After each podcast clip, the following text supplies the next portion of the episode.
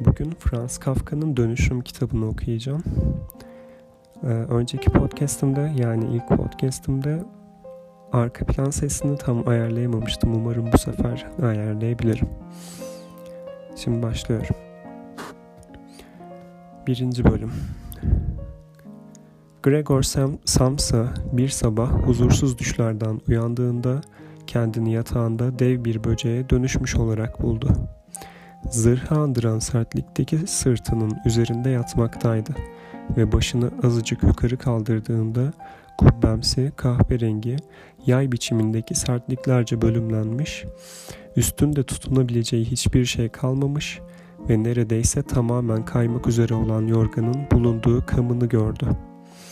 Diğer kısımlarıyla karşılaştırıldığında acınacak denli ince bir sürü bacağı gözlerinin önünde çaresizce parıldıyordu. Bana ne olmuş böyle diye düşündü. Bu bir düş değildi. Gerçek ama biraz fazla küçük. İnsanlara özgü odası, yabancısı olmadığı dört duvar arasında sakince durmaktaydı. Üstünde ambalajından çıkarılmış kumaş örneklerinden oluşan bir koleksiyonun Samsa bir satış temsilcisiydi. Yazılı olduğu masanın üzerinde kısa bir süre önce resimli bir dergiden kesip altın yaldızlı, hoş bir çerçevenin içine konmuş olduğu resim asılıydı. Kürk şapka ve bir kürk atkı ile bezenmiş, içinde ön kolunun tamamının kaybolduğu ağır bir kürk manşonu olan dimdik oturduğu yerden gözlerini izleyiciye doğru kaldırır gibi görünen bir kadını canlandırıyordu resim. Gregor'un bakışları daha sonra pencereye yöneldi. Dışarıdaki can sıkıcı hava, pencerenin pervazına çarpan yağmur damlalarının sesi duyuluyordu bu sırada. Onu tümüyle kederlendirdi. Biraz daha uyusam ve tüm bu saçma sapan şeyleri unutsam ne olur sanki diye düşündü. Ne var ki bunu yapması kesinlikle mümkün değildi. Çünkü sağ yanına dönük halde yatmaya alışıktı ama içinde bulunduğu koşullarda kendini bu konuma getiremezdi. Sağ tarafına dönmek için ne kadar güç harcarsa harcasın sürekli sırt üstü konumuna yuvarlanıyordu gerisin geriye. Bunu belki yüz kere denedi. Debelenen bacaklarını görmemek için gözlerini kapadı ve ta ki daha önce hissetmediği hafif, boğuk bir acı duyunca bıraktı uğraşmayı. Aman tanrım diye düşündü. Ne yorucu bir meslek seçmişim ben böyle. Her günüm yolda geçiyor. Bu iş mağazadaki esas işlerden çok daha yorucu. Yetmiyormuş gibi bir de şu yolculuk zahmeti. Tren bağlantılarını yakalama, düzensiz, kötü yemek yeme, sürekli değişen, uzun süreli olmayan, asla asla içtenlik kazanmayan insan ilişkileri gibi sıkıntılar var. Bütün bunların canı cehenneme. Karnının tepesinde hafif bir kaşıntı hissetti. Başını daha rahat kaldırabilmek için sırt üstü halde yavaşça yatağın köşesine yaklaştı. Ne işe yaradığını anlayamadığı bir sürü beyaz beneğin yer aldığı kaşıntılı noktayı buldu. Bacaklardan biriyle bu noktaya dokunmak istedi. Ama hemen geri çekti çünkü dokunur dokunmaz bütün vücudu ürperiverdi. Gerisin geri eski konumuna kaydı. Şu erken kalkma yok mu diye düşündü. İnsanı aptallaştırıyor. İnsan uykusunu almalı. Elin satıcıları haremdeki kadınlar gibi yaşıyor. Örneğin ben aldığım siparişleri temize çekmek üzere öğleden önce otele geri dönmüş olduğumda beyefendilerimiz kahvaltıya yeni oturmuş oluyor. Böyle bir şeyi patronuma ben yapsam anında kapının önüne koyar beni. Kim bilir belki de benim için en iyisi bu olurdu. Annemle babam yüzünden kendimi tutmasaydım şimdiye çoktan ayrılırdım. Patronumun karşısına geçip kalbimden ne, ne geçiyorsa anlatırdım. Kürsüsünden düşüverirdi valla. Kürsüde oturup çalışanına tepeden bakmak da tuhaf tabi. Hele bir de Berikinin patronunun kulağının ağır işitmesi yüzünden kürsüye iyice yaklaşması gerekiyorsa. Neyse ki henüz umutlar tükenmiş değil. Annemle babamın patronu olan borçlarını ödeyebilecek kadar para biriktirir biriktirmez. Taş çatlasın 5-6 yıl daha yani. Kesinlikle yapacağım aklıma koyduğum şeyi. İşi kökünden halledeceğim. Ama şu anda ayağa kalkmak zorundayım. Çünkü trenim saat 5'te hareket ediyor. Bunun üzerine dolabın üzerinde işleyen çalar saate baktı.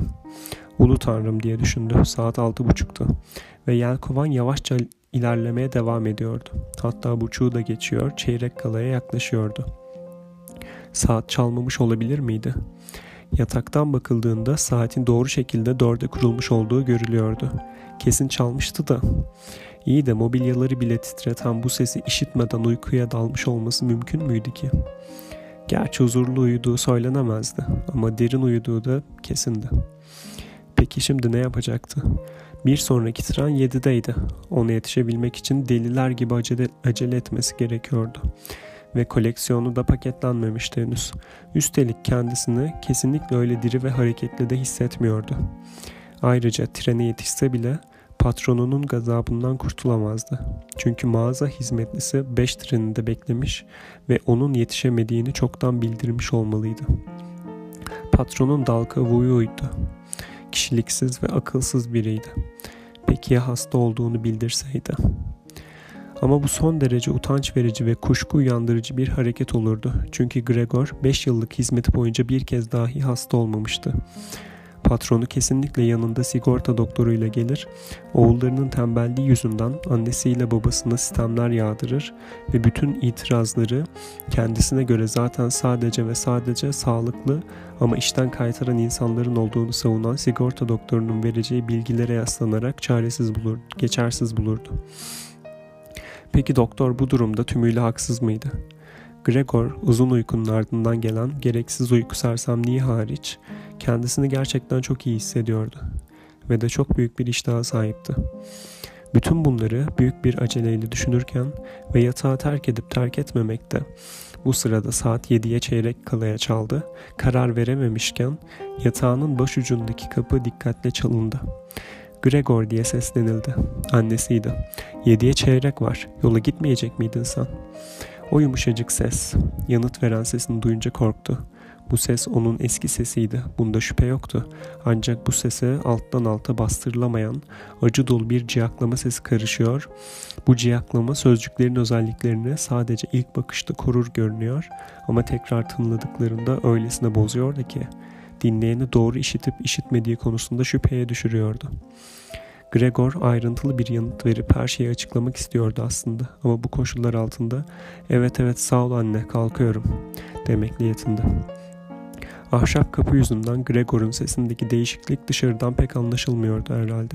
Çünkü annesi onun bu açıklaması üzerine rahatlayıp kapıdan uzaklaştı. Gel gelelim bu kısa konuşma. Ailenin önceki üyelerinin dikkatini Gregor'un beklenenin aksine hala evde olduğu konusuna çekti. Ve hemen yan kapılardan birine babası zayıfça ama yumrukla vurmaya başladı. Gregor, Gregor diye bağırdı. Ne oldu ve çok geçmeden tekrar uyardı. Bu kez daha kalın bir sesle Gregor, Gregor. Ama diğer yan kapıda kız kardeşinin alçak sesle yakınması duyuldu. Gregor kendini iyi hissetmiyor musun? Bir isteğin var mı? Gregor her iki tarafa birden yanıt verdi. Tamam geliyorum dedi. Ve olabilecek en özenli ifadeleri kullanarak ve tek tek sözcüklerin arasında serpiştirdiği duraklamalar aracılığıyla sesindeki dikkat çekici pürüzleri ayıklamaya çalıştı. Babası da kahvaltısına geri döndü. Kız kardeşi ise Gregor kapıyı aç yalvarıyorum sana diye fısıldadı. Ama Gregor kesinlikle kapıyı açmayı düşünmüyordu. Aksine yolculuklarından devraldığı geceleri evdeyken bile bütün kapıları kilitleme alışkanlığını övmekle meşguldü.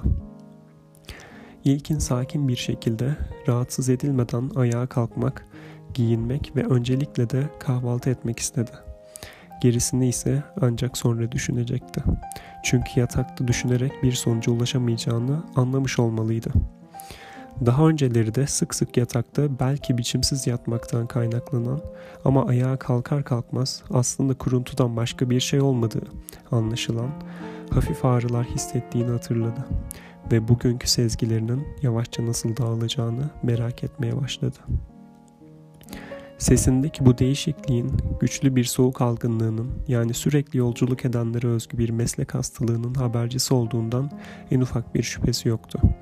Yorganı atmak çok kolaydı. Gövdesini birazcık şişirmesiyle yorgan kendiliğinden düşerdi. Ama gerisi zordu. Özellikle de gövdesinin bir hayli geniş olması yüzünden. Kendisini doğrultabilmesi için kol ve ellere ihtiyacı vardı. Oysa bunun yerine hiç durmadan çeşitli yönlere doğru hareket eden, ayrıca idare de edemediği şu bir sürü küçük bacağa sahipti. Birini bir kerecik bükmeye çalıştığında hareket edip doğrulan ilki oluyordu. Bu bacağıyla yapmak istediği şeyi yapmaya yelteldiğinde ise bu arada öteki bacaklar da adeta ipini koparırca koparmışçasına hızlı, acı veren bir telaşla çalışmaya başlıyorlardı. Yatakta miskin miskin yatmaya bir son vermeli, dedi Gregor. Önce gövdesinin alt bölümüyle çıkmak istiyordu yataktan. Ama henüz görmediği ve nasıl bir şey olduğunu henüz anlayamadığı bu alt bölümü hareket ettirmek son derece güçtü. Çok yavaş ilerliyordu. Sonunda neredeyse çılgına dönmüş bir halde. Bütün gücünü toplayarak ve hiçbir şeyi umursamadan kendini ileriye doğru itiverdi. Yönünü yanlış seçtiğinden yatağın ayak ucundaki demire hiddetle çarptı. Duyduğu şiddetli acı ona gövdesinin tam da bu alt bölümünün şu anda belki de en hassas yeri olduğunu öğretti. Bu nedenle önce gövdesinin üst bölümünü çıkarmaya çalıştı yataktan ve başını dikkatlice yatağın kenarına doğru çevirdi. Bu gayet kolay oldu. Ağır ve geniş olmasına rağmen gövdesi sonunda başına döndüğü başın döndüğü yöne doğru yavaşça ilerledi. Ancak sonunda başını yatağın dışında boşlukta tuttuğunda bu şekilde daha fazla ileriye doğru ilerlemekten korktu. Çünkü sonuçta kendini böyle aşağı bırakacak olursa başının yaralanmaması için mucize olması gerekirdi. Bilincini özellikle şimdi kesinlikle kaybetmemeliydi. Yatakta kalma pahasına. Gel gelelim tekrar aynı çabanın ardından iç çekerek eskisi gibi yattığında ve çırpı bacaklarının da yine belki bu kez daha kızgın bir halde birbirleriyle savaştıklarını görünce bu başına buyrukluğa huzur ve düzen getirmenin olanaklı olmadığını anladı.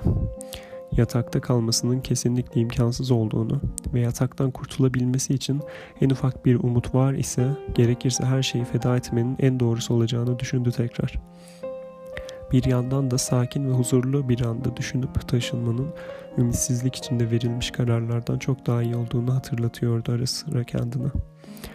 Böyle anlarda gözlerim olabildiğince keskin bir halde pencereye yöneliyordu.